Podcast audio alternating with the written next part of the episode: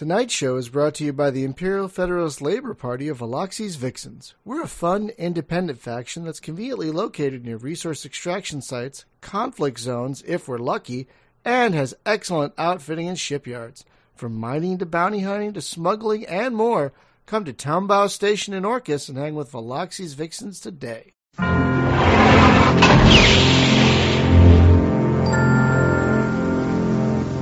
I mean, let's be honest, guys. What does space game even mean? I mean, let let's just talk Oh about this God. for a second. Are, are we What? live? Yes, now what we are. does what does that even mean? Yes, we're we're we're live. Hi everyone, and welcome. Oh my god, to the Space Game Junkie podcast. I, as always, am your co-host Brian, and joining me, as always, is your co-host Jim. I am the space opera man. Figaro. Yeah, because it's like space opera. Right? Wow, that's a That was that, that, that- was different. That wow. that- that's I a, have- that's a deep reach. That's a I have deep things reach. I can do. You- I don't yeah. think ever. I don't know if everyone remembers Opera Man. Oh my god! Uh, It's it's Fergie, man. Nipple, nipple, nipple, nipple, nipple. You, you, you do not. You have to no, remember it's, that. it's one of the, The funniest. Sandler- it's yeah, it's oh one of the funniest things Adam Sandler has ever it was done. it was so freaking funny that I still remember it. I I I can't say that I've seen it since, right? but when that shit was live on TV, I I was crying. It was, and you know, Fergie was relevant at the time. So, Yes, You know, exactly. so, but space uh, opera. What's what's that, that- about? that- what, that's the- our, what does uh, that even mean? That's our co-host Jim, and and also joining us is your co-host Hunter. Welcome to tonight's show. Uh, our sponsors are Jim. Jim, Jim, do you have our sponsors? Uh, that would be the letter N and the number three, which is how many joints I've smoked today. Awesome. Wow, Back to you, we, Brian. No. we really do need to do an NPR style show at some point if we could. Like, It- we should we should study Terry Gross, and and and just do an NPR style show at some point. That'd be Have you- if, have if you- we can do it. If we can do it, Have you heard the Stoner Sesame Street? I Yeah. have not. Yes, it's Okay. it's pretty amazing. It's like brought to you by the letter three and the number J. Well, folks, uh, uh, all right, a couple of quick little housekeeping things. One, uh, this is the first podcast in which I'm using push to talk. I have finally been convinced to use push to talk after much ribbing. And so uh, I might forget to turn it on. So uh, just FYI, in case uh, there's a moment of silence or two, it might be me forgetting to push these buttons. So just an FYI. Second, uh, from now on, I'm going to try something different, uh, see if it works. Instead of playing the game live on the show, because I think that has made me a lesser host, I am go- I am going to show some pre-recorded footage I did before the show. Um, yes, Cracker. Hello. Too much sexy breathing into the microphone. That's exactly why I'm doing push to talk. Thank you. You you nailed it. Um, so Sexy right- breathing will be available to Patreon members. yes. yes, we're actually going to soon start doing a pre-show to Patreon members only. We're going to be recording uh, everything beforehand. Actually, I don't know, but we're gonna. We, it's a thought we're trying. We're thinking. We were going to do the after show, but so many guests just bolt at the end, and so we got to get them before they know what's up. We we don't I do mean- t- we don't do tiers in the Kickstarter. I mean Not- the not yet. Patreon. So not, not, yet. We'll do tiers yet. eventually, perhaps. maybe I don't know. I I mean, like ne- River of Tears Yes, Trail. Laugh game. Um, Yeah, you co- come to Space Game Junkie for Kickstarter tiers, and so many tiers of I have, Kickstarter. I have, uh, I have someone I want to talk about right now. Speaking of tiers and Kickstarter, hey, Chris Roberts, come here. Sorry, moving on. Uh, anyway, so folks, we do have a guest this week uh, joining us. uh, Welcome back. Uh, joining us. Sorry, I'm losing it already. Uh, you're in New Orleans, right? Am I remembering that correctly? Almost Lafayette, two hours west of New Orleans. Oh, I almost almost got it right. Joining us again. It's been what about a year? Almost? Just about a year. Yeah. Yeah. just about a year. Uh, Happy Nicholas- anniversary. Thank you. Well, thank you. Nicholas Laborde, Oh, I don't know if that was us. founder and chief storyteller of Rockin' Tour games. You're close. You're close, Brian. I appreciate it. What what is it? What is it? Raconteur. Rockin' Rockin' Tier. Yeah, it's well, like it you- depends on how It's like we formal were on a wanna rockin' tour, man, or a raccoon tour. You know what? That works. Yeah, like Rockin' uh, Tier. Rockin' Tier. Depends on how formal you want to sound. But yeah, we made all the racketeer jokes last time that he was here. yeah, we did. So we I can't thi- use I- those this time. I think we did. So uh so yeah, we're we're gonna be talking about close order in just a second, but first, the news. Ding ding ding ding ding ding ding. So what do you I just want to throw something out there. What do you guys feel about this news segment? I kind of feel it's like a speed bump. You know, like I think the idea of doing the news is good, but it's like we have a guest. But before we talk about their thing, let's talk No, we about should other make people's we things. should make the guests talk about the news and make sure Yeah. that they're no, on current events. No, well, no. I, I- this is my thought about it is though is it's cool because there's there there are a lot of current events when it comes to gaming and especially with space gaming because of the growing trend of space gaming. I, th- I think it'd be interesting to get you know our, our guests' opinion on some of these news stories too. You know, just kind of okay. So seeing we'll where their thoughts are. Okay, we'll keep it as is. We'll see how it flows because this pro- this podcast is a work in progress, my friends. So you know we're always trying to make it better week. every week. It is a- every it is a work of It is- art. It is an experiment. It, it, it is it is a uh, it is performance art every week. It's like remember uh, Big Lebowski. His landlord had that uh, that that show they wanted him to go to, so he cut his rent back, and it was him in a theater. Oh yeah, that? interpretive dance. Yeah, That's it's, it. it's, it's So- like every every show is that guy doing that dance. That's that's how I So envision so this. it's not space opera; it's space interpretive dance. Yes, with maybe a little bit of um of uh what what was that? What's that dance where uh, Michael Flatley Lord of the Dance? What is that kind of dance called? Is there? There's a name for it. I can't remember. That would but be that- River The, dance. the, Irish, River the, dance. I- the Irish you. jig dance. Yes, that. So, uh, so before we get into close order, let's talk some news. And there's actually quite a bit this week. I mean, it's a lot of little things, but it's a couple of bigger things. First off, uh, you guys may remember the game Galaxy Heist? They had a Kickstarter, I think, last year. I think it was last year. Mm, nope. Well, they did, and it failed. So now, Maybe that's why I don't know about them. yeah, so now they're taking donations for their game. Uh, and if you want to pay, uh, example, if you want to pay 14 pounds, um, you can get into their alpha, which will be this summer. And this game is like a cool, like ship flying, boarding, first person thing. Uh, and remember, guys, all the news links will be in the show notes. So, um, don't, don't worry if you missed anything. But, uh, so yeah, for 14 pounds, you can get, uh, the, uh, access to the alpha but there are other tiers as well. Uh, so, but so so this is one. interesting. So it's like they're running their own in-house Kickstarter. Yeah, they're, they I believe they call this alpha funding, and uh, that's pretty much what they're doing. A lot of developers go the go this route as a plan B or C if a if a crowdfunding uh, endeavor fails, and it, it can work. Like like uh, Starbound, that's what they did. They did a pre-order type alpha funding thing, and it worked very well for them. So Well, I mean, if you think about it, though, it's almost like a digital deluxe edition, or you know, something like that, where if you you pay more money, you get more stuff. Well, yeah. For for example, for ninety nine pounds, and guys, they only have four of these left. You can design an area of space with the dev team. That's actually kind of cool. That is kind of neat, actually. Oh, all right. The next piece of news. Oh yeah. Uh, remember Stars in Shadow? We had them on a couple of months ago. Yeah, that was Yep. a pretty fun game. Yeah, they got picked up by Iceberg. So good on them. Oh, well, good for them. That's pretty Yeah. awesome.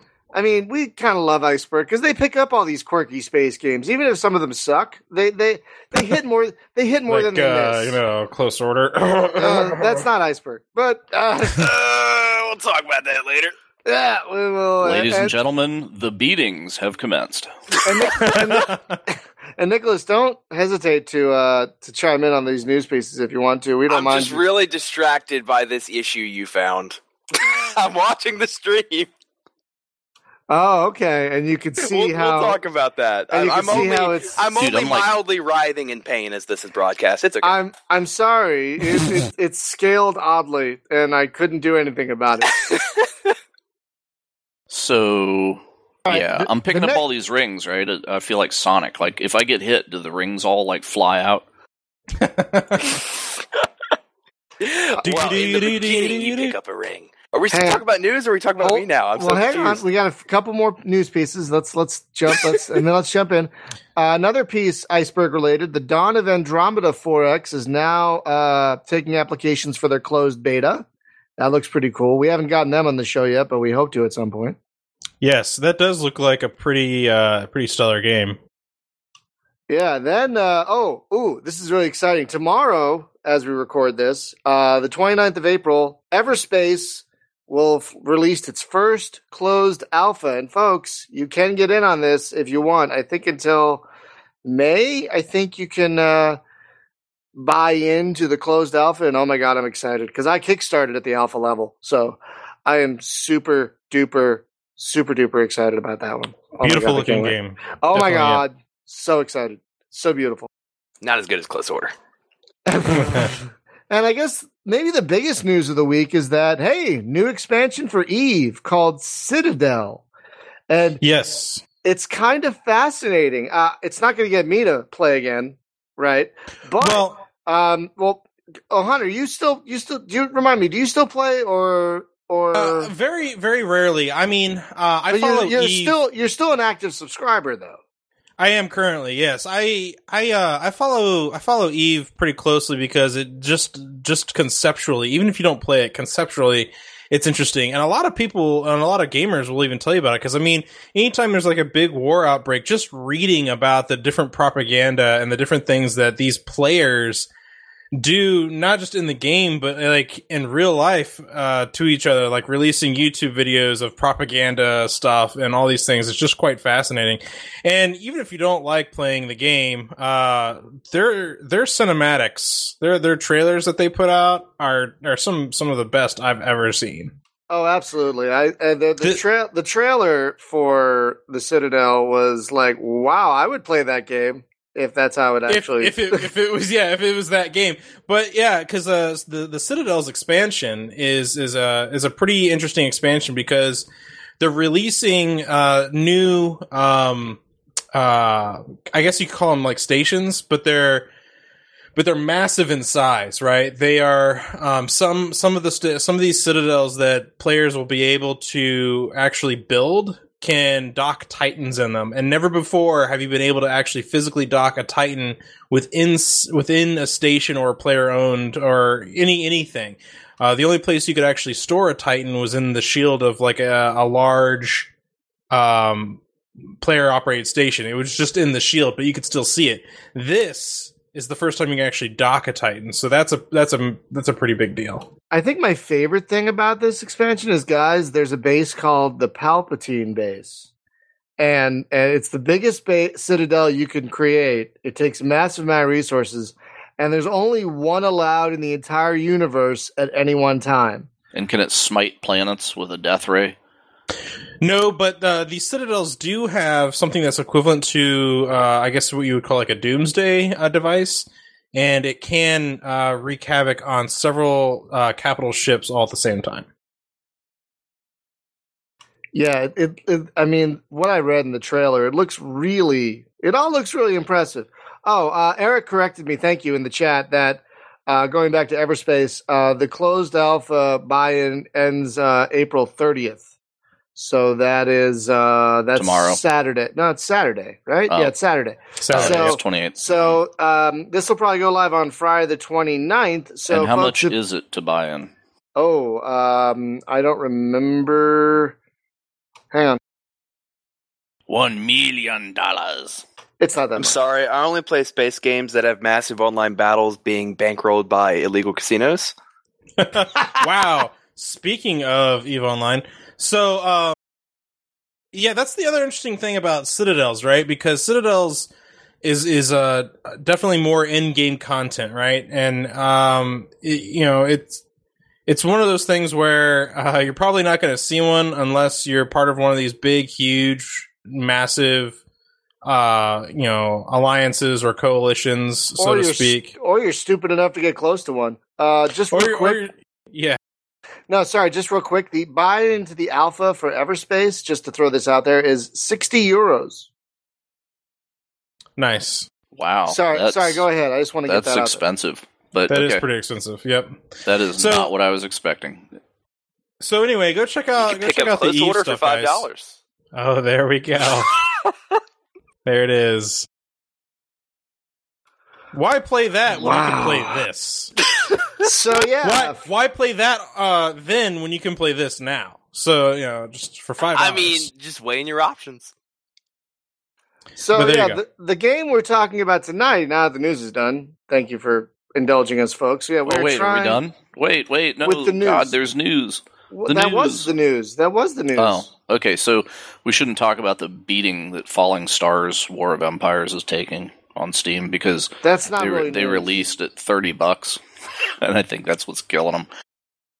Okay, That- should have been five, like close order. That's not really news. It's a great price. Uh, it's not really. it's not really news, and also it's kind of. I don't know. I mean, we should play it and give it a chance. Okay, before so we should talk about thirty thirty Death War being released on Steam.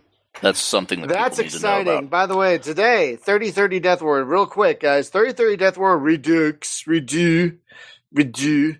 Uh, wow, friend, stop that. sorry, uh, came out today. It's the re, uh, it's the re-envisioned version of a re-envisioned version of a 2007 top-down escape velocity type game with adventure gamey elements that look like Indiana Jones, uh, adventure games from LucasArts back in the 80s. It's a great game, you guys. I actually did a video of the previous version, the pre-redo version.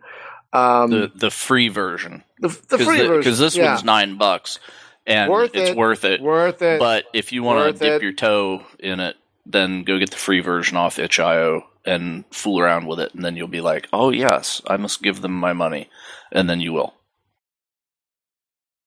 Right, exactly. So uh, yeah, that came out today, and I've already put an hour into it already. You know what it- you know what it's better than? fun. Elite Dangerous. Yes. You know why? Because it's actually got like NPCs on the stations that you talk to. Like whenever you have to, you, dude, it, it is Elite Dangerous in 2D. It is exactly what that game is. So you go dock at a station, and first off, it has passenger missions. Second, whenever you carry a, a package to a station, you actually walk in the bar and look for the guy and hand him his damn package. Wow. Concept, right? You know, stuff. Anyway, do go on. Yeah, and I like how your character is actually holding a package in his hand as he's walking. It's a big package. It's it's a big yeah, but it's it's really just it's really adorable. So that's uh eight ninety nine I think on sale right now. But the game we're here to talk about tonight, after seventeen minutes, is uh Close Order from I'm not going to try to say the name of your company again. Uh, Raconteur Games. Thank you, because I, can't say it apparently very well. Apparently, I'm I'm East Coast, so I say things wrong, according to my girlfriend. Um, I thought you were in California. I'm I live in California, but I'm from Philadelphia, Oh, okay. so I say Nevada, which she hates. Um, but anyway, uh, so we're here to talk about your game. We talked about it a while ago, and it was it was it, it was it was kind of a concept back then, but it wasn't really a game. Really, I mean, it had kind of the basics going, but now you actually have missions and you actually have objectives. So, uh, tell us, give us kind of the journey between then and now that brought you to where the game is today. And don't stop believing because I love Journey. Uh, all right. So everything that brought me to this moment to find the one bug we didn't get. yeah, folks, if you're watching the stream or if you watch the video, I'm playing this at 1080p, uh, you'll notice, but for some reason, the uh, game area itself did not scale properly. I'm not sure Are you why playing that it is. windowed? No, full Okay. screen, and it's it's just it's just acting weird. yeah, so I guess I'll start off with that. So, long story short, um, after we got on the Space Game Junkie podcast, the following evening we were greenlit. So, I'm not saying that Space Game Junkie has the power to uh, change products, but I'm just going to leave that out there. This just in. Also, Power of Grayskull. You go on. so after that, it was basically it became a huge hustle because that was the end of June last year. We spent about six more weeks getting a couple levels ready for early access. We launched an early access back in August, and we learned a lot. so when the game originally came out, uh, we had this grand idea that story in a level in a shmup would be great, and uh, didn't quite work out that way. And people told us that. And we had a community that was very constructively uh, what's the word constructively critical of everything that we were doing and really helped us work through to figure out our bugs make the game much better and and i'm saying all this right as i look at this horrible scaling bug. So uh, yeah and from there we built missions we uh, one point we actually had to streamline and redesign major parts of the game entirely because we figured out that stopping the level to tell a story in a shmup was probably not one of the best decisions we ever made so we decided, you know what, let's fix it. You know, some people would just say, oh, we've already put so much time into this, but not at Raconteur. We said, well, the community said this is what we need to do. So we listened to the community, we made the game better, and through about five months of early access, we improved the game, completed it, added all the extra content, and in January we launched. And then that brings us to the fun stories. So, would you guys like me to explain the scaling issue? Yes, please. All right, so uh, when you look at something for just such a long time, when you've worked on something for over two years, there just comes a point where you you don't think about everything and you don't uh, you can't find every issue possible just because you're just exhausted and there's only so much outside input you can get in so many circumstances. So the thing that every game developer experiences when they launch a game, no matter how big, how small, what platform, is that tons of people are going to play your game in tons of contexts on tons of hardware and operating systems that you just never even imagined would happen, but they do. And of course, that's going to be the person that complains to you and tells you, hey, it's not running on my system, you know, all this is happening, all that wonderful stuff. So, we had a lot of issues at launch, and I'm proud to say that, except on the resolution Brian is playing at, all of them were resolved. Which So is when 1080p. It's not like some weird resolution. Are you It's sure? 1080 I don't believe you. You know, it, I know it's 1080p. 'cause that's- I'm telling you the truth. No, um, no, it, it was 1080p, and that's the only option the launcher gave me. Because you're running Unity, right? We are. Is that so? Is that your native desktop background? Yep. You know what? I wonder if it's a thing. I, okay, here's the thing. I'm running this thing from Stardock called Fences, and do you know what that is? I'm not familiar. Nah, fences wouldn't do it. I'm not. You know what? Fences has caused some weird recording issues via OBS for me. Like if I used, like with Starflight, for example, which is I know a 30 year old game, but with OBS, I had to run it windowed with like a browser in the background because the the fences stuff would actually make in OBS the um the uh, the, uh, the the like part of the window jump up. So this was in the game itself, though not in not just in uh, open broadcaster software. But I'm wondering, could that have something to do with it? I'm Uh, honestly don't not know. Let sure. me get Wardell I'm, on the phone. I'm going to say that that's your issue, and we'll leave it there. I, I'm just throwing, I'm just giving you as much information as possible. I'm just running on a Nvidia like 770, you know, just 1080, nothing Hmm. special. That's interesting. Well, funnily enough, that we should bring this up. Uh, I'll own it. So, whenever we launch, one of those issues I was talking about that we just didn't think about or we didn't encounter, oddly enough, in early access.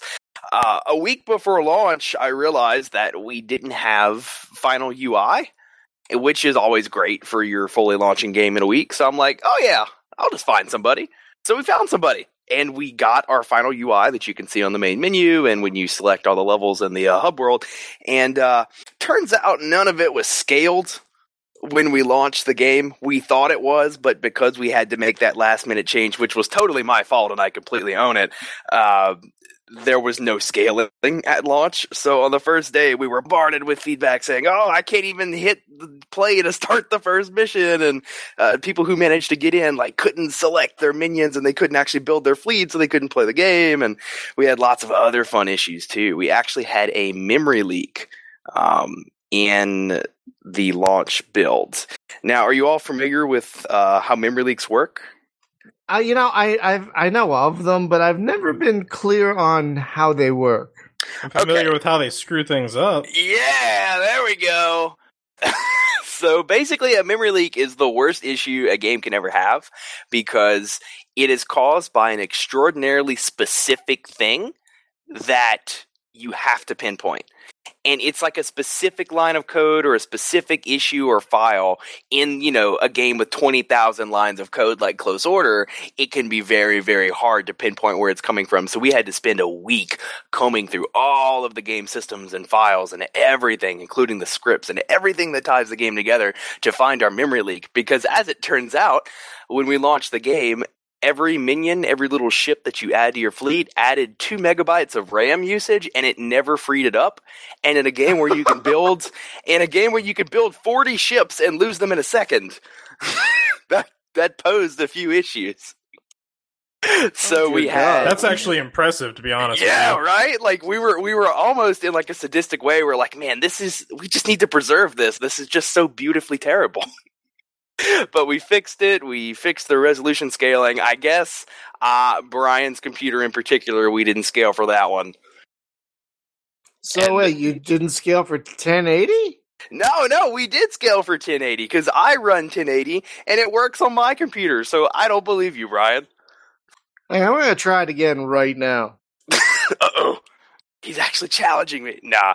Uh, and legitimately, I have no idea what could cause your issue. But uh, Brian's case aside, we fixed our resolution and user interface scaling. We fixed the memory leak, which took a while, but we figured it out. We fixed a ton of bugs. My favorite bug in particular was one that didn't actually allow you to start the first mission because when you click to new game or to start your game, etc., you get this little black screen and some text pops up and it would fade into the level. Well, for like 50% of people, for some odd reason, it wasn't fading into the level. So you couldn't start the game, and uh, we don't actually know what the problem was or how we fixed it. We did. So it took a little while. Uh, probably two weeks after launch, we we stabilized the game and everything was good to go. In March, we released our 1.1 update, which had controller support, a ton of bug fixes, and some gameplay balancing issues in the first mission. And here we are. Close Order is the best it ever was, with the exception of this one issue, in this one circumstance that we happen to find tonight. Um, so uh someone just someone just tried to fast forward. Why would you try and fast forward us, Shibby man? Do, are you are we boring you? Um so yeah, I'm not sure. I, I just tried it again, and even in the menu, it's just it does that weird blocky thing where it's not the whole screen. It's not even centered. I'm not sure what's going on. Um, if there's anything I could send you, like a log or anything, let me know. But um, so f- folks might have not heard the last episode. So why can you give us like a quick, like bullet pointed like history of the game from start to now, real quick? Yeah, sure. Okay, so we started development in December 2013. It was a prototype with two colors and a bunch of squares. The idea was that you were a center ship and you could uh, create more units around you called minions, which allowed you to build this fleet and you can move them around and all kind of stuff like that. So we spent all of 2014 and all through 2015 building this game. Uh, some high points were it originally was 2D and we brought it into 3D, so it does have that. It's three dimensional, but you're stuck on the one plane, which everybody either loves or hates, and is always fun to get feedback about. Uh, we feel that it preserves that kind of old arcade style, but in a modern twist. And some other interesting tidbits along the way. Phil Spencer, the head of Xbox, actually played our game and thought it was pretty cool. He even let us use his quote uh, to bark at the game, which was really, really awesome. And then not long after that, we came on the Space Game Junkie podcast, and well, the rest was history. So the idea behind Close Order is that you, um, it is a badass game where you, man, I'm butchering the marketing line. I haven't had to do this for like two months, and on the Space Game Junkie podcast, I choked up. It's an arcade Fail. shooter with one simple goal: become a badass armada. There we go. Yeah, so this is uh, all running in Unity. Which version of Unity are you running this in? It is Unity Five. Okay, and um, And Phil So- Spector played this game and did not die. So you should run out and buy it now. Is that is that Just call him Phil kinda- Spector. yeah? He it's Phil. Spector. wait, no, Wow. is, isn't Phil Spector the record producer? I think so. Yeah. What's his name? Wait, are you talking about the Xbox guy? No, that's Phil Warren Spencer. Spector. Spencer. Oh, I'm Ah. sorry. I got him. I got him and Warren Spector mixed up. No, But Phil, anyway, Phil, okay, Phil Spector was Phil Spector was the legendary uh, what was it R and B and Motown record producer in the seventies, I believe, sixties and seventies. Anyway, That's true. uh, Centauri Centauri I can't Centaurian Mud Pig in the chat. I think I'm reading that right. Wants to know what's the inspiration for Close Order. Well, that is a great question. So many the- beers?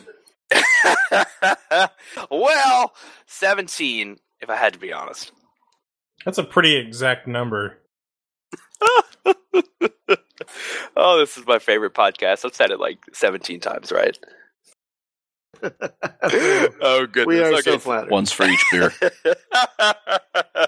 All right. So seriously answer the question now. So our close order was just kind of inspired by a lot of things. Uh, I like to jokingly call it the mash mup because it's a mashup and a shmup and nobody ever gets the joke and then I silently laugh to myself because I think it's so brilliant and nobody's ever thought it was.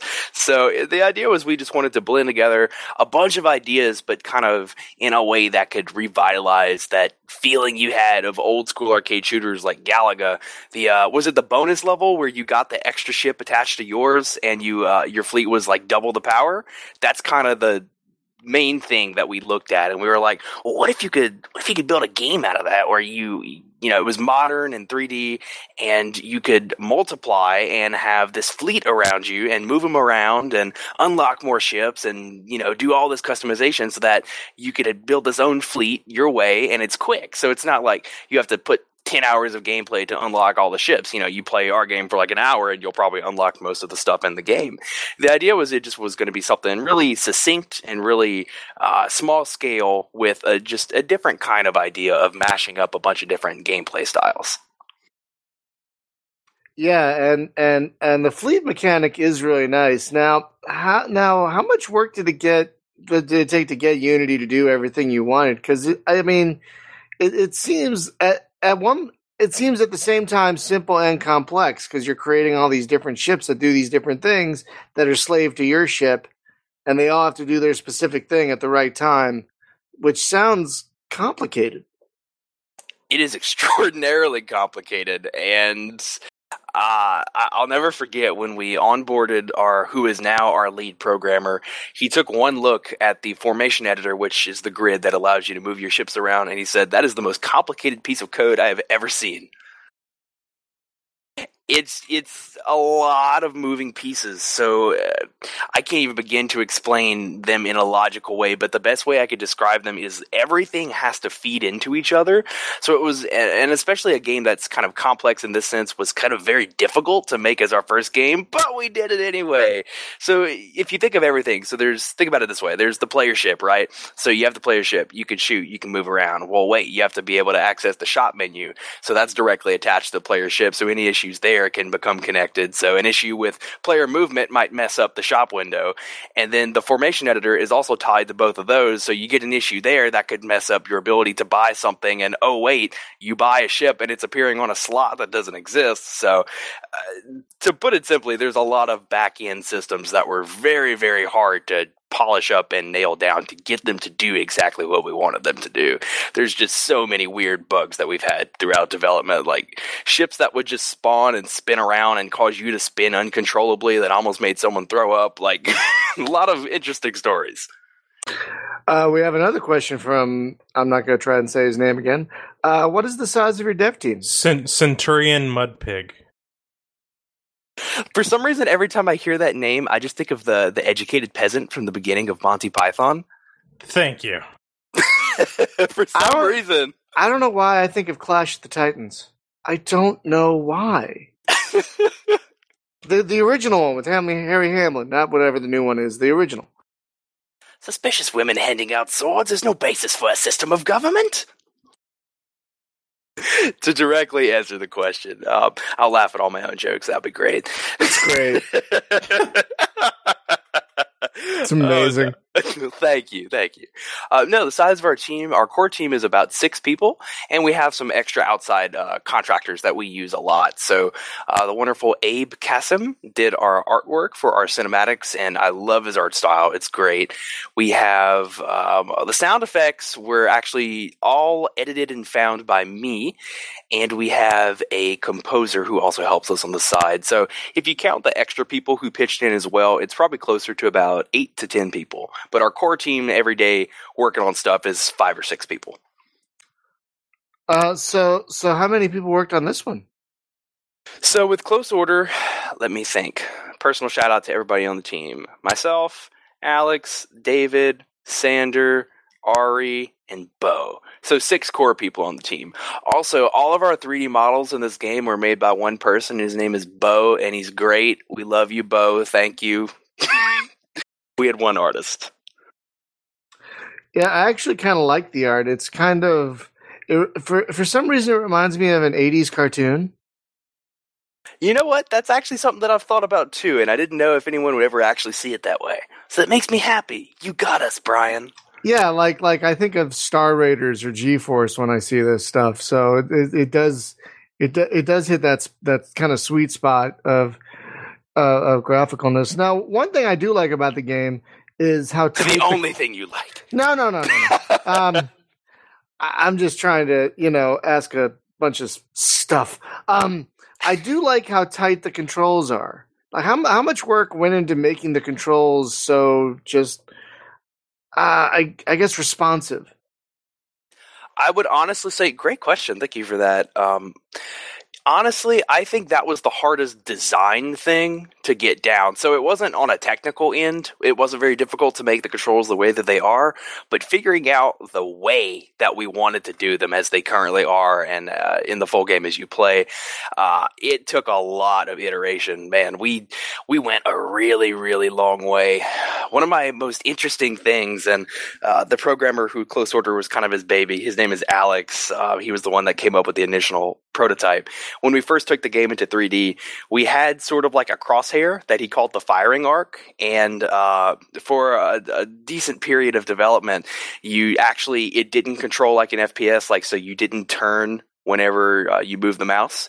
Instead, you had this little firing arc that would uh, you could move at like a 45 degree section of the screen, and all the shots from the ships would go in that direction. And at one point, the minions would actually turn with the firing arc, and that was the coolest thing. But uh, it was it was a challenge to get the controls down to where they are now, because in that iteration, which was the closest to what we have now. Um, you didn't turn with the mouse, which now just feels like, man, we we ever didn't turn with the mouse, and everything was done with the keyboard, and then the mouse was purely to guide your shots and stuff like that. So, um, the first build I ever played that was in 3D had the most atrocious controls ever. I think zero was to open the formation editor. There was no mouse support. You had to like hold zero and press F while holding it and using like the arrow keys to move the ships around. It was it was awful. But you know, that's how games are when they first uh, start out. So to directly answer your question, I guess it took a lot and a lot and a lot of iteration and feedback and testing to get the controls and have everything sort of smoothly integrated like they are now. Because even up to, you know, I'd probably say three months before we started unveiling the game, so June of last year, we were still working on controls and tried to just tighten it up and make it a really, really fun experience. And, and you have now one thing, another thing I like that um, it's it's not tied to controls, but I like the different currencies. Like I like that certain ships in your fleet cost a certain amount of red or um, or green or blue because they do different things. Like one's defensive, one's offensive, and one's like utility. I think. or like a special, right? The blue Uh, one. I think I think we call it mixed, if I recall okay. correctly. okay. Now, how did you come up with that currency system? Is that a way of making sure that the player didn't buy like a billion ships uh, and o- overpower themselves? Yeah, so that that's the idea behind it. We actually had a system before the currency system that was awful. it was uh it's the reason that we call it parts because I was so set in my ways that I didn't want to not call them parts. But uh basically in the earlier versions of Close Order, each of those currency pickups that you had um, that you pick up after you kill enemies, it was just a part. So there were like four or five different kinds of parts, and the parts would stack in like an inventory at the bottom of your screen. And you would had to have a specific combination of parts to make the minion that you wanted. So it almost sounds really cool because hey, it's like a crafting system. That's really cool. But it ran into a lot of problems when we tested it because, for example, people would just pick up a bunch of parts and mash uh, the button to build, which was like right click at the time. And so they would just go kill things, like struggle to kill things, and then get three parts and then click, click, click, click, click. Oh, that didn't make a minion. Let me go kill something else. Click, click, click. Oh, that's not the one I wanted. Let me let that die. So it was originally going to be sort of like a more in-depth crafting system with like little menus to describe what to craft and like this whole inventory of parts you could store up and move around. But we found that it just wasn't as fluid and intuitive as the system that we um, eventually came up with, which is the currency system, which is far easier to understand. Yeah, that that that's what I really like. I think that's one of my favorite things about the game is um, the efficiency of it. Like I really like the currency system, but I also like the um, how easy it is to pick ships for your fleet with the radial menu, and how easy it is to manipulate them in the fleet screen. Because I mean, with a game like this, you got to be moving fast. You know, you don't want to be, and you don't want to pause the action too long. Um, so I really like how much work was put into making the interface uh, uh, so usable. Well, thank you. That's actually one of the design philosophies we had to embrace from the very beginning because I remember there was one point where we, I don't remember what it was we were trying to add, but we wanted to mess with something with the formation editor.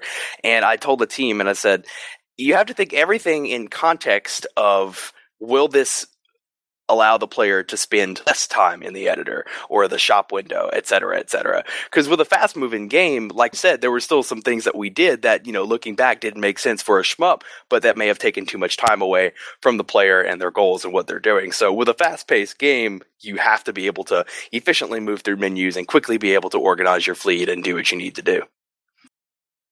Yeah, and it works great. Now, one thing I ran into is um, it's hard. It's it's it's difficult. I couldn't get past the first mission after multiple attempts. now, is that because I suck, or is it meant to be challenging? It's a combination of both. I'm sorry. That's fine. No, I I I am not the. I love games, but I'm not the best at them. so it, it was intentional. So one thing that we got like loud and clear uh, during early access was that some of the missions were too hard and we scaled down tremendously. We reordered some missions to better reflect the difficulty curve. We uh, reduced the damage of some enemies. We took out a lot of uh, volume of enemies on certain levels to make it easier. But one thing that we were pretty adamant about was in that first level that you were kind of struggling with, that kind of has to be the point where it's really difficult for the first time because if you don't truly grasp the fleet mechanics and you somehow make it past that level, then you're going to struggle even more with all the other levels. So, um, if you aren't super quick, and honestly, I'm to chalk this up up to not being able to get the most powerful minions you had at the time because of the scaling issues. Um, it it was intentionally a little difficult out of the gate, just so that it it's almost like the Super Meat Boy philosophy. Like if you can't do it this way, then you won't be able to do it any other ways. So we're to make sure you you suffer it first, so that you can enjoy it later on. Uh, we have another question from uh, Centurion Mudpig. What characteristics does the minions add to your fleet? So I guess he's asking, like, what are some of the different types of minions you can add to your fleet? And there, there's quite a bit of variety. Yes, I don't remember the final number that we shipped with. Um, I'm still waiting for the day that someone figures out how to like to manipulate the save files in the game because it's kind of laughably easy. But I think we shipped with a dozen total uh, minions that you can add to your fleet. You start out with two, and based on playing through levels and completing levels and getting more minions in the middle of some levels, uh, you you unlock close to a dozen, I believe, is the final number. So there's a lot of different kinds. Uh, I always liked the Arbalest, which is the uh, basic one, or is it the Caliver? I don't actually remember what it's called, but it's the basic kind of um, Space Invaders schmuppy little ship that just shoots like two shots straight forward, and that's the one that Brian was uh, actually using right about now. Yes, it is called the Caliver. I see the stream. I'm still watching the stream, so uh, I'm not too disheartened. At this point, I- I've accepted. I've gone through all the stages of grief. about that bug. But uh, yeah, so you have like a basic ship like the Caliver, which is your kind of schmuppy, shooty, pew pew, shoots two things, and that's it. And then there's a shield minion. There is um, there's a lot of fun ones. We actually have a Mardi Gras inspired minion called the Crew, based off of uh, Mardi Gras floats, which are run by organizations literally called crews. And I don't know if we kept this specific uh, stat modifier, but the more ships you have in your fleet, any crew minion will actually have a multiplier on its damage. Because the whole thing about Mardi Gras was you have a giant parade and you have all these floats coming through. So we had this idea of like, what's what's the most Louisiana thing we can do with this ship? So it it, it literally looks like a Mardi Gras float, and the more ships you have in your fleet, it multiplies the damage of any of those specific kinds of minions uh, based on the total number of your fleet. So we have fun ones like that. We have one that I always really liked called the Molotov, which one of our programmers, I don't know how he came up with the idea for this, but it's freaking badass. It shoots kind of like a shotgun and, uh, or more like a grenade launcher, I should say. So it shoots a shot, which explodes on impact and then spins around your entire fleet like twice before disappearing. It's awesome. If you get like 20 of them, it is, you're just unstoppable. So we have a lot of different ships that do a lot of different things and we had to rebalance them a lot. We, we still had bugs going into launch with some of the ships just not working the way they should, but we ironed them all out and we think that we came up with a good variety of different kinds of ships that you can add to your badass little fleet in our weird little game.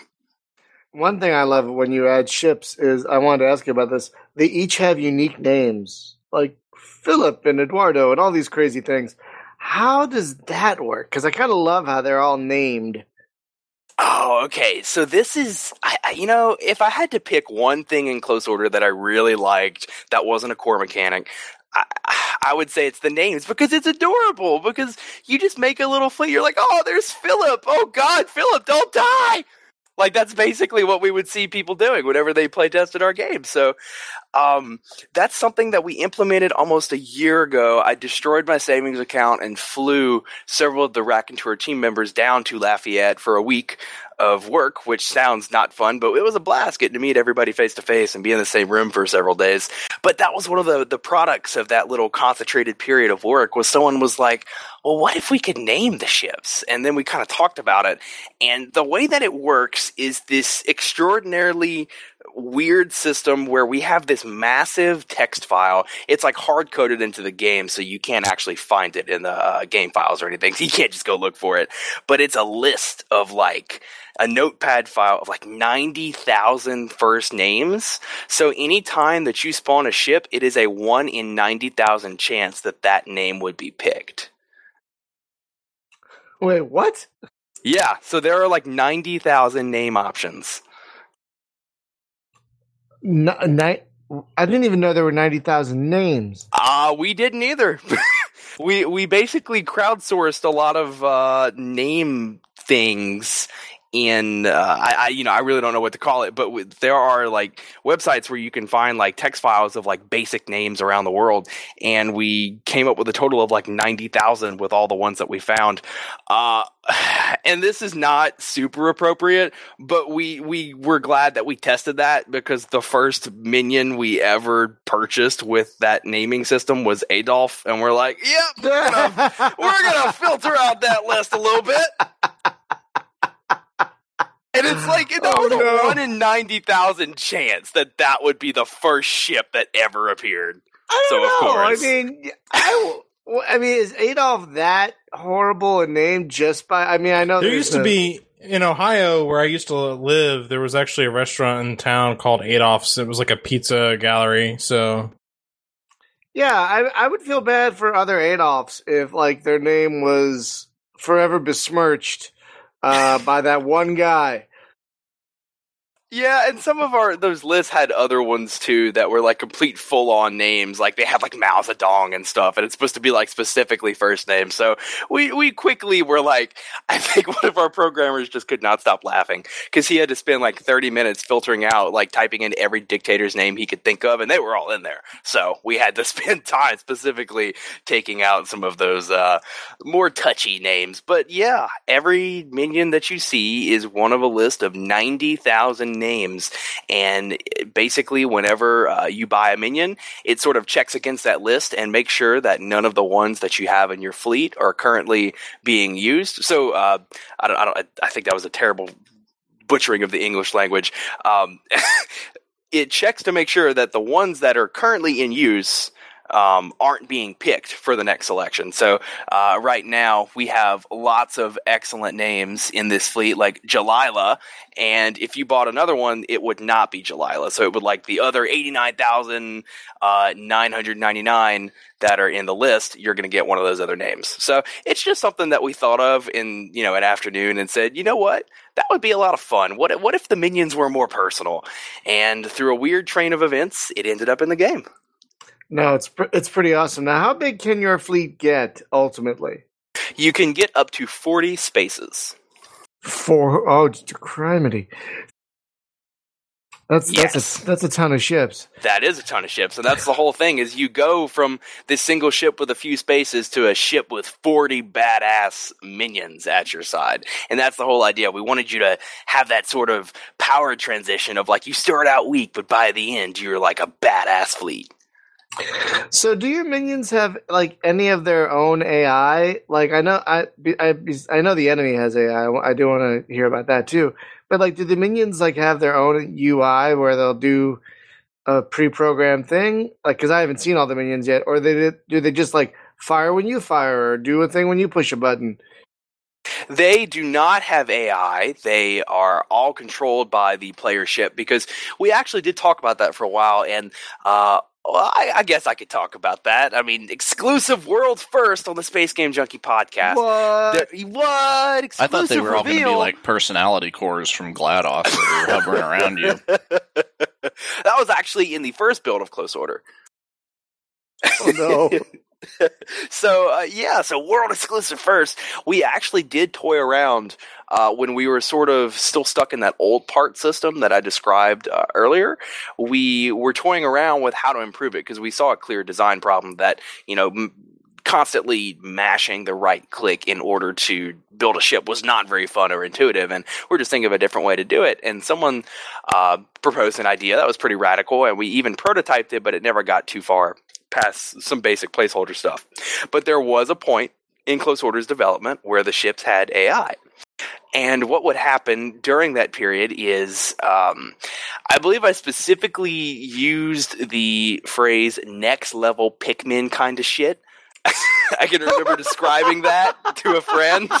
That was specifically what I told him, and he's like, oh man, that's going to be great. That's gonna be my new band name. Next level Pikmin type kind of shit. That's my. Oh man! Well, That's you my can new say band that, name. that you heard it here first. Next great indie band. But uh, but but that was really the, the best way I can think to describe it because you it, you still had the player ship, so the ship was modeled at that point, and we basically had these like uh, very prototyped simple orbs that were different colors that represented the ships, and um, like I said, it was very early, and we didn't think of design constraints, so you could just spawn as many as you wanted. And you press one, two, or three, and you could spawn a different kind of minion for each of them. And we had three in the prototype. We had one that just spun around you and kind of served as a buffer from other ships getting close to you.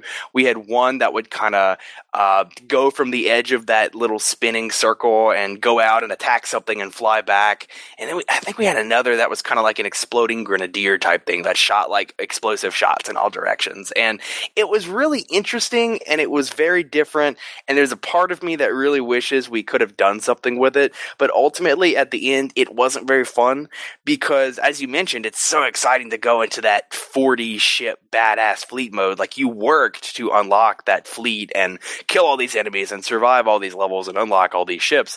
And it contributes to this feeling of progression, which unfortunately having the AI ships did not. So it was something that was very painful to not go with, but it ultimately led to the system that we have today. And some of the ideas behind that are reflected in the enemy AI because the minions were based off of something called Boids, which is a programming concept invented, I think it was in the 60s or something or something. It's like bizarre. I don't understand how they did that back then, but it was based on birds. So they Wait, wait, wait. Birds? yeah, I, Flocking look, birds. I, I yes, I can't explain it exactly because I'm not the best for programming uh, explanations, but it's called Boids, and it's a programming system meant to simulate flocks of birds, and that is how the enemy systems in close order are structured. They literally, in terms of what your computer thinks it is, are based off an old ass simulation that is still used in some games and software today meant to represent flocks of birds. And that is how our enemy system works. Basically, these enemies just come at you in flocks and swarms. Oh, that kind of makes sense because whenever I was playing, at least the couple missions I was able to get through, they did seem like they were coming at me in massive flocks. So that makes sense. Yeah. And so some of those systems were sort of resurrected out of the old Minion AI system, uh, not directly, but in, in a very basic form. So it did ultimately help us in the game later on.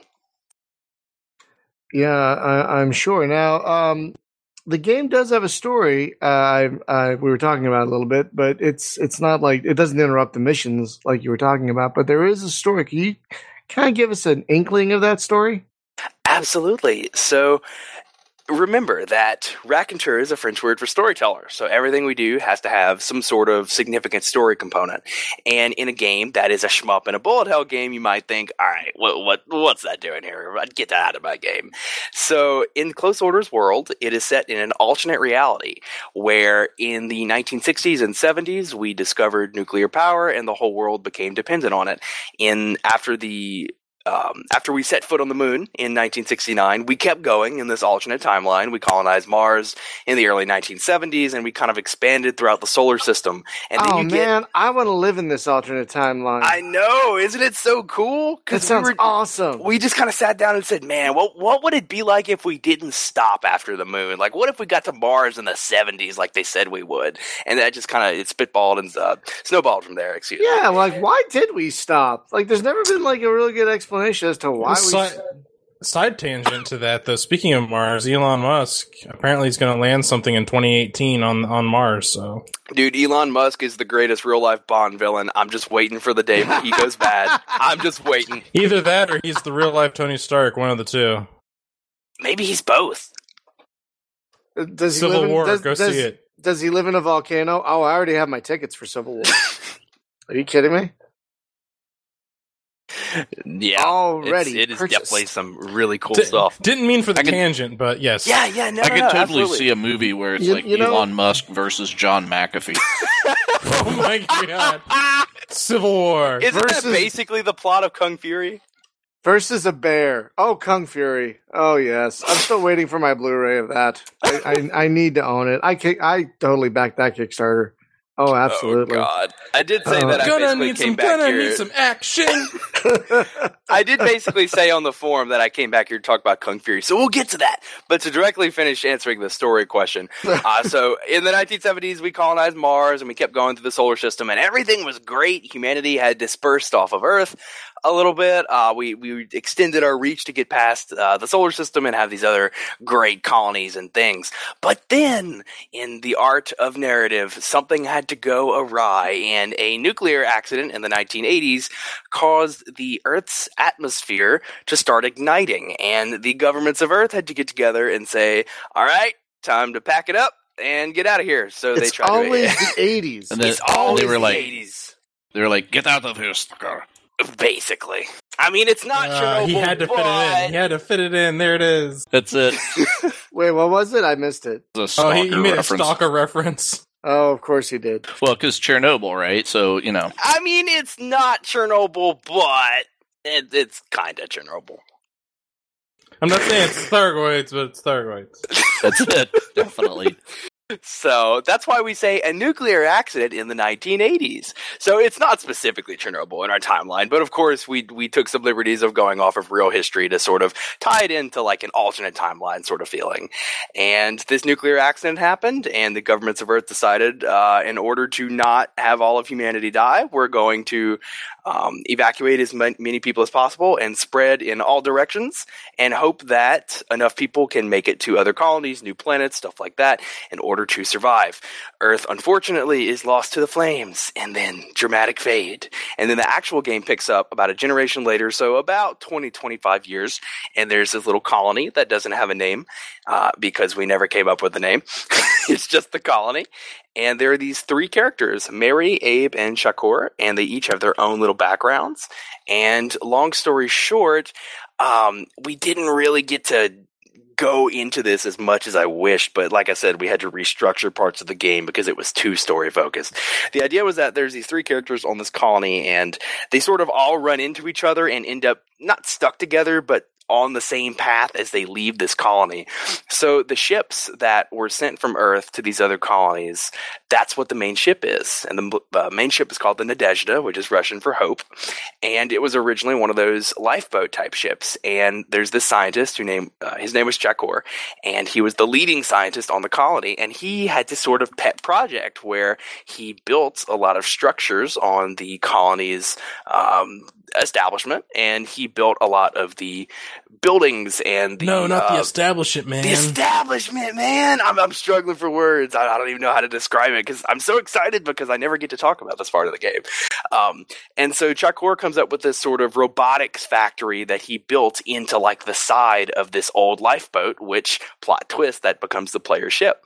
And then Chakor meets Abe, who is the uh, colony's like chief of security. He's a real funny guy. And then there's Mary, who's kind of like the mayor of the colony, and she's kind of like um, operations, logistics kind of stuff. So three really different kind of characters. And long story short, uh, Chakor wants to leave the colony, and Mary gets pissed and tries to have him arrested by Chakor, uh, not Chakor, by Abe. And then they all realize, wait, what if? What if there's still humans out there? Why are we staying on this colony? What if we could go look for them and find them and see for ourselves if what they told us about this old Earth planet, because they were born off of Earth, what if what if it was true? What if we could find the remnants of this old humanity? So in the middle of the night, they sneak off and they go into the cosmos, and that is where Close Order begins. And then they meet Charles Barkley, who has ended up there after doing the uh, Chaos Dunk and Yes. destroying. yes, I forgot all about that game. oh my god, amazing. I forgot about that. Yeah, Because it's got Oh a story God. like that too. It's like you know Barkley and, and Blood Moses and the agents awesome. of Ultra. Rem- and, remind people which game that is because I don't remember. Which game is that? Um, that is uh, Shut Up and Jam Gaiden.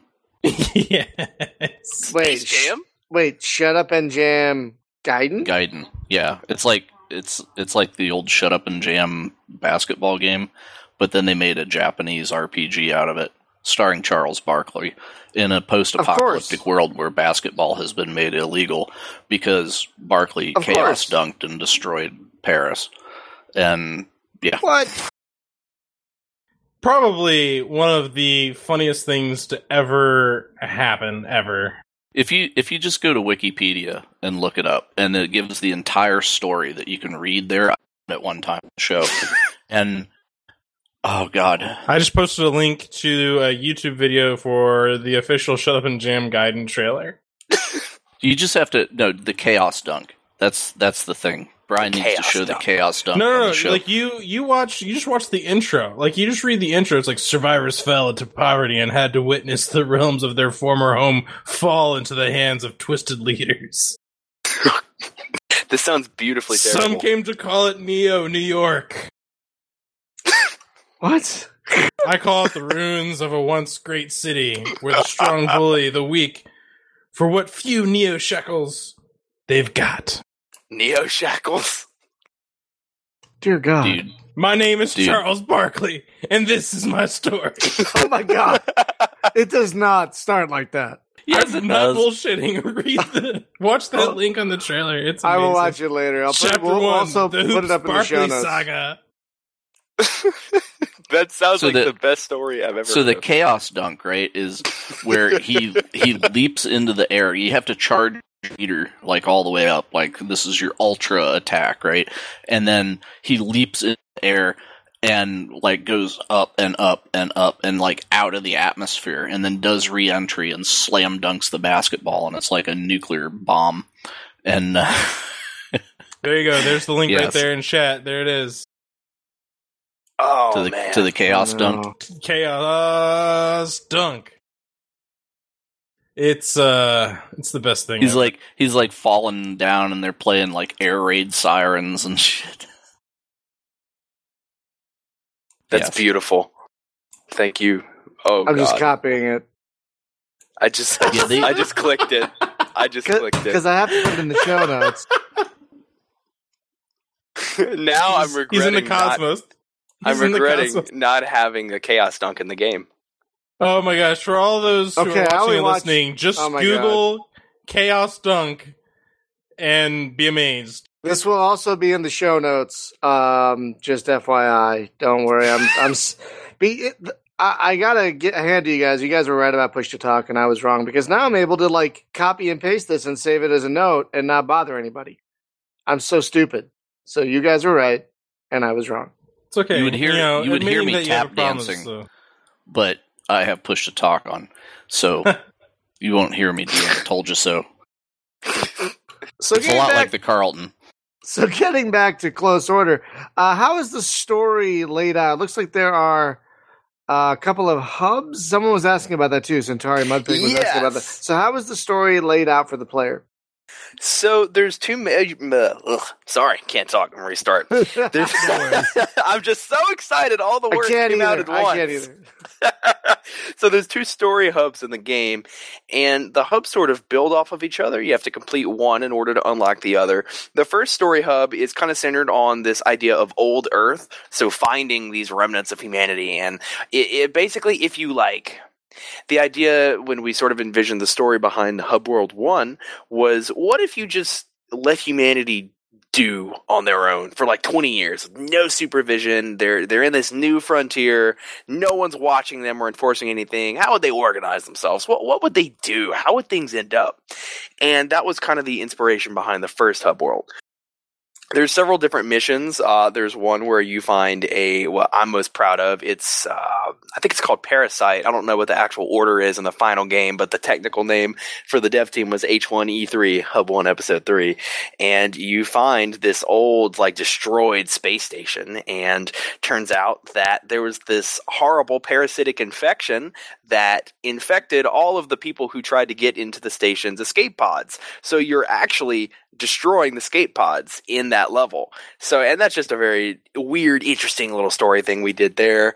We have one level where there's this space emperor who has decided to like declare himself the new emperor of mankind, and he has these like Roman Empire esque like architecture and statues and stuff. It's just really weird, which is why I love it. And we even have a Mardi Gras level where you go to this city that is like a French settlement, and basically there's all these spaceships watching you, and uh, they basically motion you over to go grab these special minions for the level, which are like parade float type minions. You get three different ones only for this level, and this crazy, weird, high speed jazz starts playing, and you have to kill enemies so quickly that you maintain the crowd's buzz, and they keep being excited because that's what Mardi Gras is actually like and uh, yeah, it's just a weird collection of ideas of of what weird, interesting paths would humanity go down if something like this actually happened. So we just kind of had fun with it and came up with a lot of uh, interesting little ideas that were off the beaten path. And for the second hub world, it's a little more condensed. It's only three levels. It follows the story arc of the main characters trying to build this time warp device called the Telelog. And it was something that they encountered in old space trader's tale. And there were several parts to it. And at the first two missions, you're assembling it. You complete the level and you unlock the part. And in the final mission, it's basically stripped out of something you would see in 2001 A Space Odyssey. You're putting together these parts in this really weird, trippy environment with this crazy music, and you go through. So that's kind of like the whole idea of Close Order was it's just a lot of really weird ideas that we put together, and a game came out of it. So what? There's about uh, do, uh it sounds like what? I, I lost count. A dozen or so missions. A dozen or so There's missions. let's see. There's five missions in Hub World One. There's three missions in Hub World Two, and then we have two survival maps. So there's eight missions and ten survival maps. The survival maps are everything is pretty replayable, but survival was built with the intention of let's boot it up for five minutes and just build a fleet, lose it, and go play something else. So that's kind of the idea behind that. I was going to ask about that. I was going to ask what the varied game modes are because I didn't remember. Uh, so there's the story mode and there's the survival mode, and there are uh, what ten survival maps? You said? There are two. Oh, two. Thought- Significant why, difference. why did I thought you said ten? I thought you said two. Oh, I, I was so excited. I was so excited. All my words sound the same. It, it's understandable. So, uh, are you planning on adding any more maps to the game? At this time, we have added all the content that we hope to add to the game because, as we kind of talked about earlier, Close Order was a very, very complicated game to break. And Brian, I'm going to be 100% honest with you. The way that we managed to fix everything is not conducive to adding more variables into the mix. Oh. And in, in in the interest of keeping the game stable and still fun, we unfortunately had to cap our content at the state that it currently is in. It, it's literally like a house of cards. If we tried to add in more levels and more features, the entire game just just wouldn't really work. Ah, so it's meant to be like a, a condensed experience that you can jump into for a few minutes. Yes, absolutely. Shoot, shoot a bunch of crap and then be like, ah, I, I scratched that itch. Exactly. That's 100% what we were going for. You know, I look at some people who in our community who have played the game for like 16 hours, and I'm like, shit, I don't know if I've even played the game for 16 hours over the two and a half years we made it.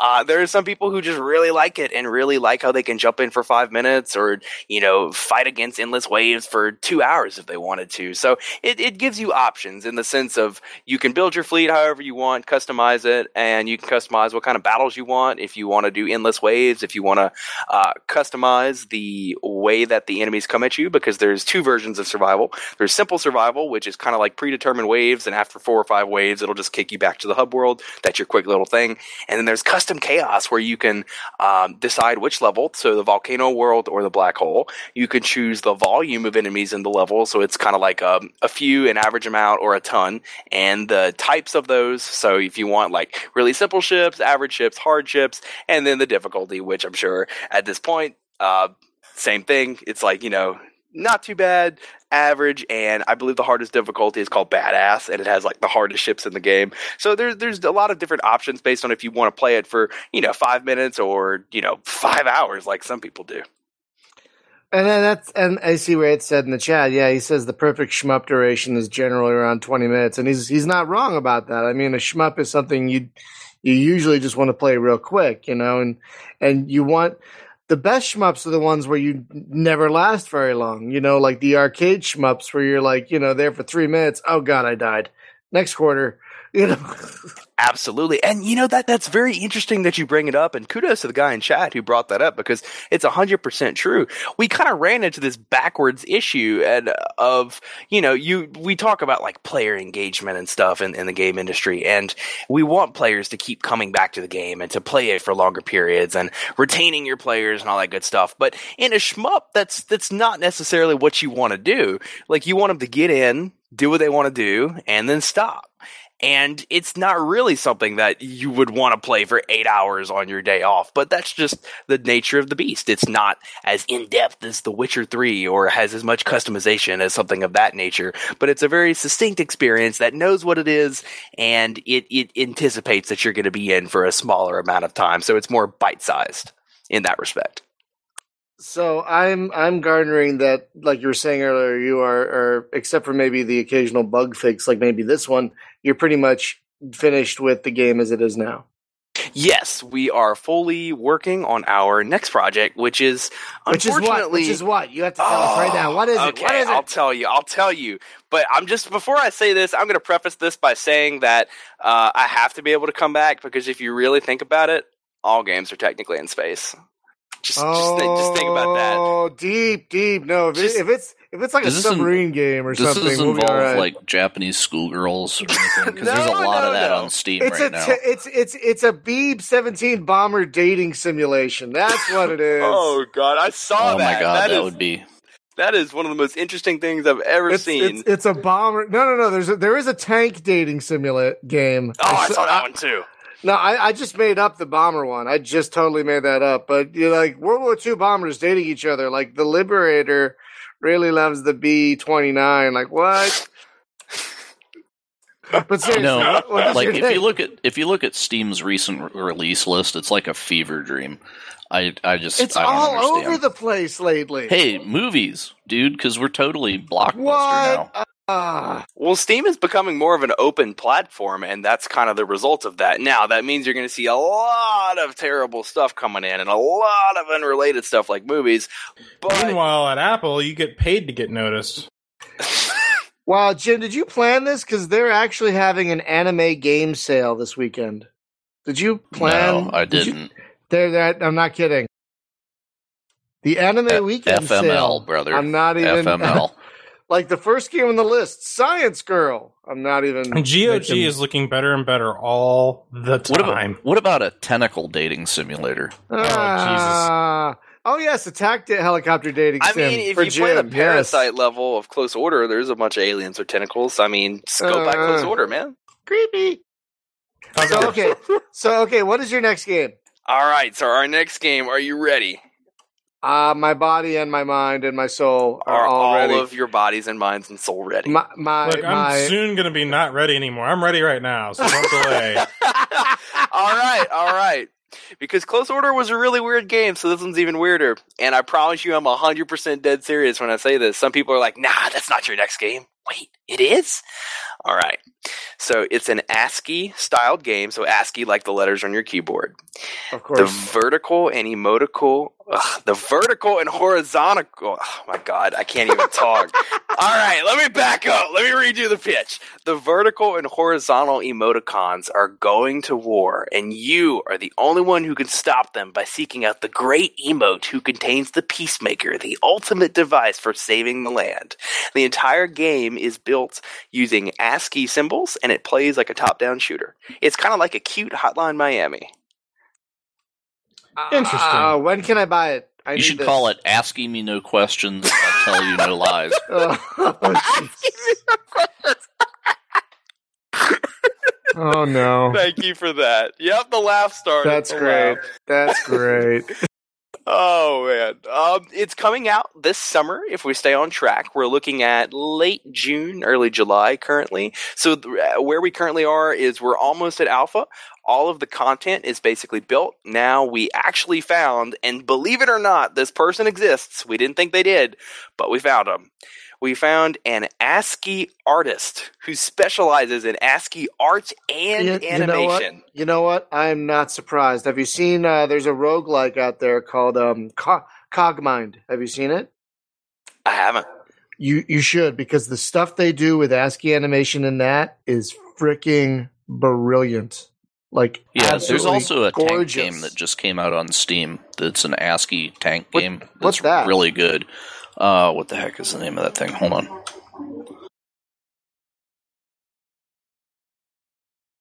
ASCII attack. Yeah, that's it. Yeah, so Oh, you're like you're a tank going up a piece of tractor feed printer paper, shooting at other ASCII turrets and stuff, and it's so damn well animated.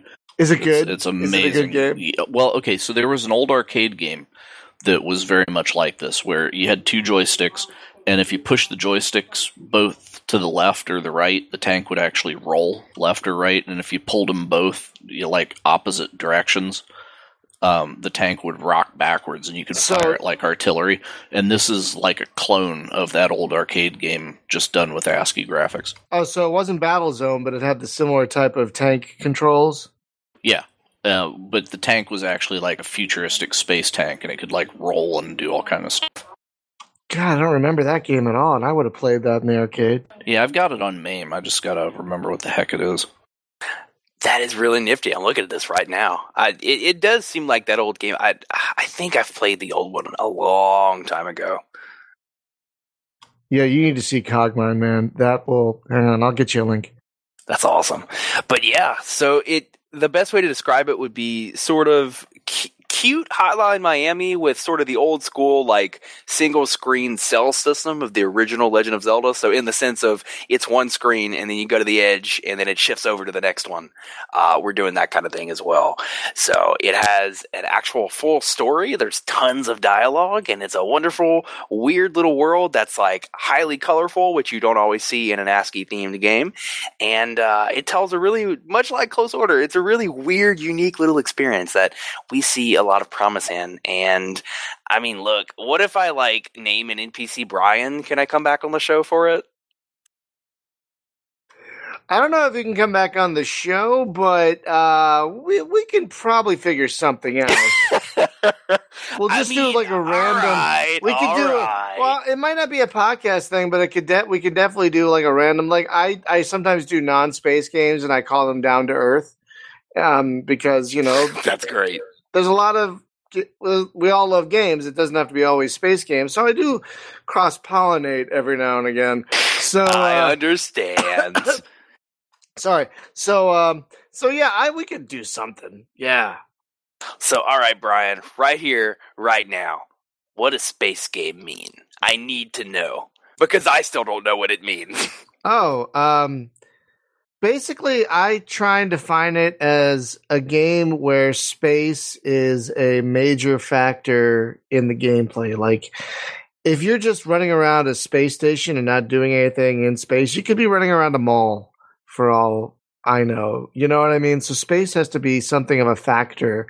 If it has a spaceship in it.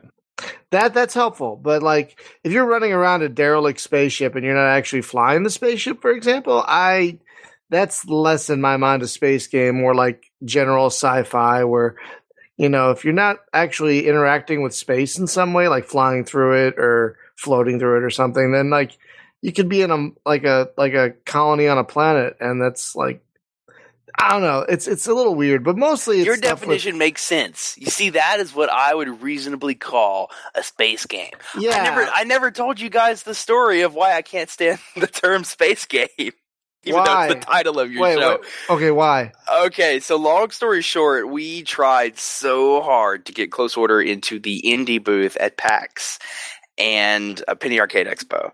And the time that we were so close to making it, we got cut at the very end. And I was very disappointed. You know, I wasn't mad. These people, uh, they're smart people and they pick lots of great games. They get featured and ultimately become very successful. So I was just curious. I said, you know, we put in all this time and effort. We had a really good application. We had a solid demo of the game. This was, uh, we submitted it right around the time we came on the show here.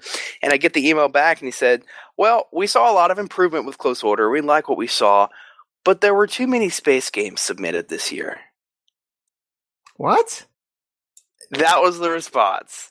There were too many space games submitted this year. So Close Order, Ah. the most, the least interesting aspect of our game is that it's in space. Like, let's be one hundred percent honest. Yeah, it The- could be it could be on the ocean. It'd be the same. You know, it it could be it could, you could you could make the spaceships into rhinoceroses that shoot things out of their horns.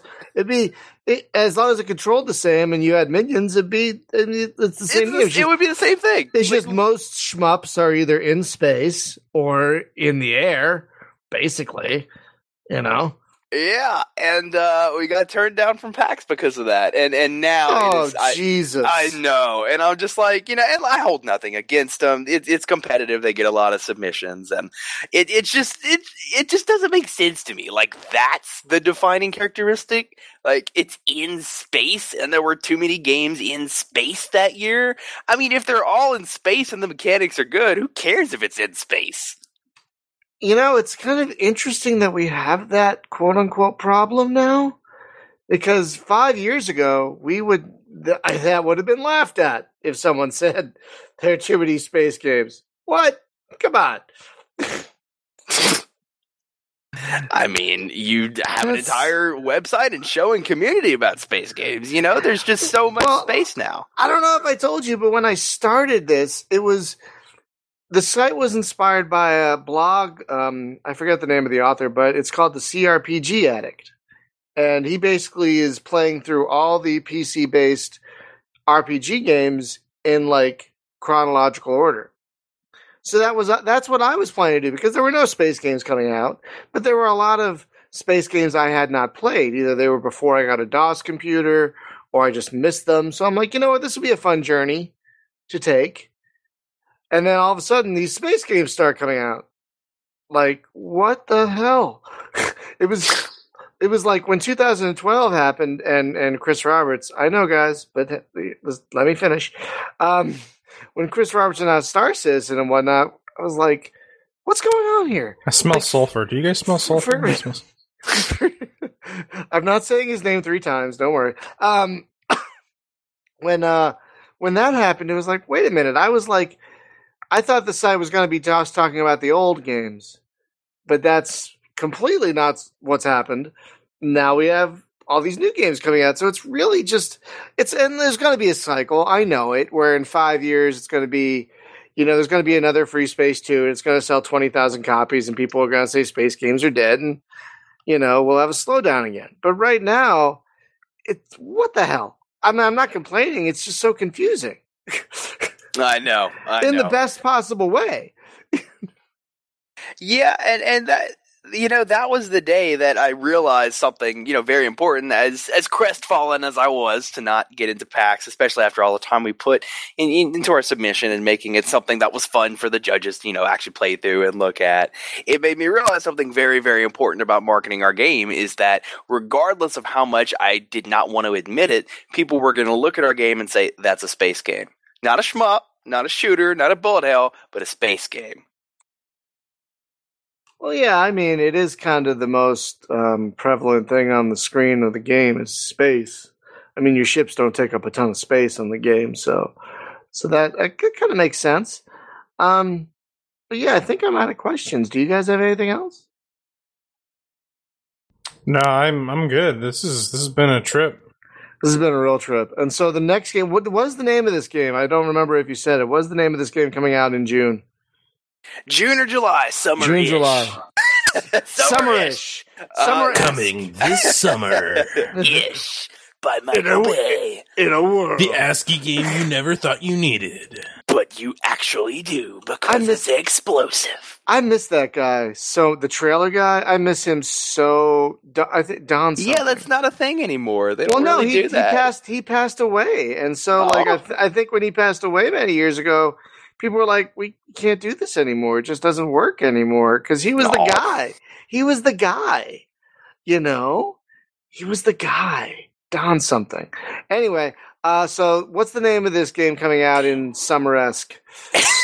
It's called Traiteur, and not traitor like betraying your friends. Traitor! It's spelled like traitor instead of O R. It's E U R, and I will link it in the chat. And if you actually, uh, we were lazy and forgot to take down a sign up form, but I will extend it through tonight for all the wonderful Space Game Junkie community. If you sign up on the webpage I'm about to link in the YouTube chat, you can Oh. be entered to win a free copy. You can't link it in the chat. Only only admins can link it in Mumble, and I'll link it. Oh man, you killed my my, my momentum, man. It was going. It was I don't know going. You, YouTube is a little strict in that regard. I've been denied text message privileges in the channel. Whoa! What did you do? Oh man, I broke it. What did you do? I do? broke it. Damn it! oh, you broke YouTube. God damn it! So no, hit Oh, the uh, put the link in the mumble, and I'll put it in the um in the thing. I am putting it in Mumble. It says I'm denied privileges in this channel. What? Oh, that's That's- that's fantastic. Hold on You a are banned from our magical kingdom. Hold on a second. That's so ridiculous. I'm sorry. I can uh, email Anyway. it to you. Okay, email it to me.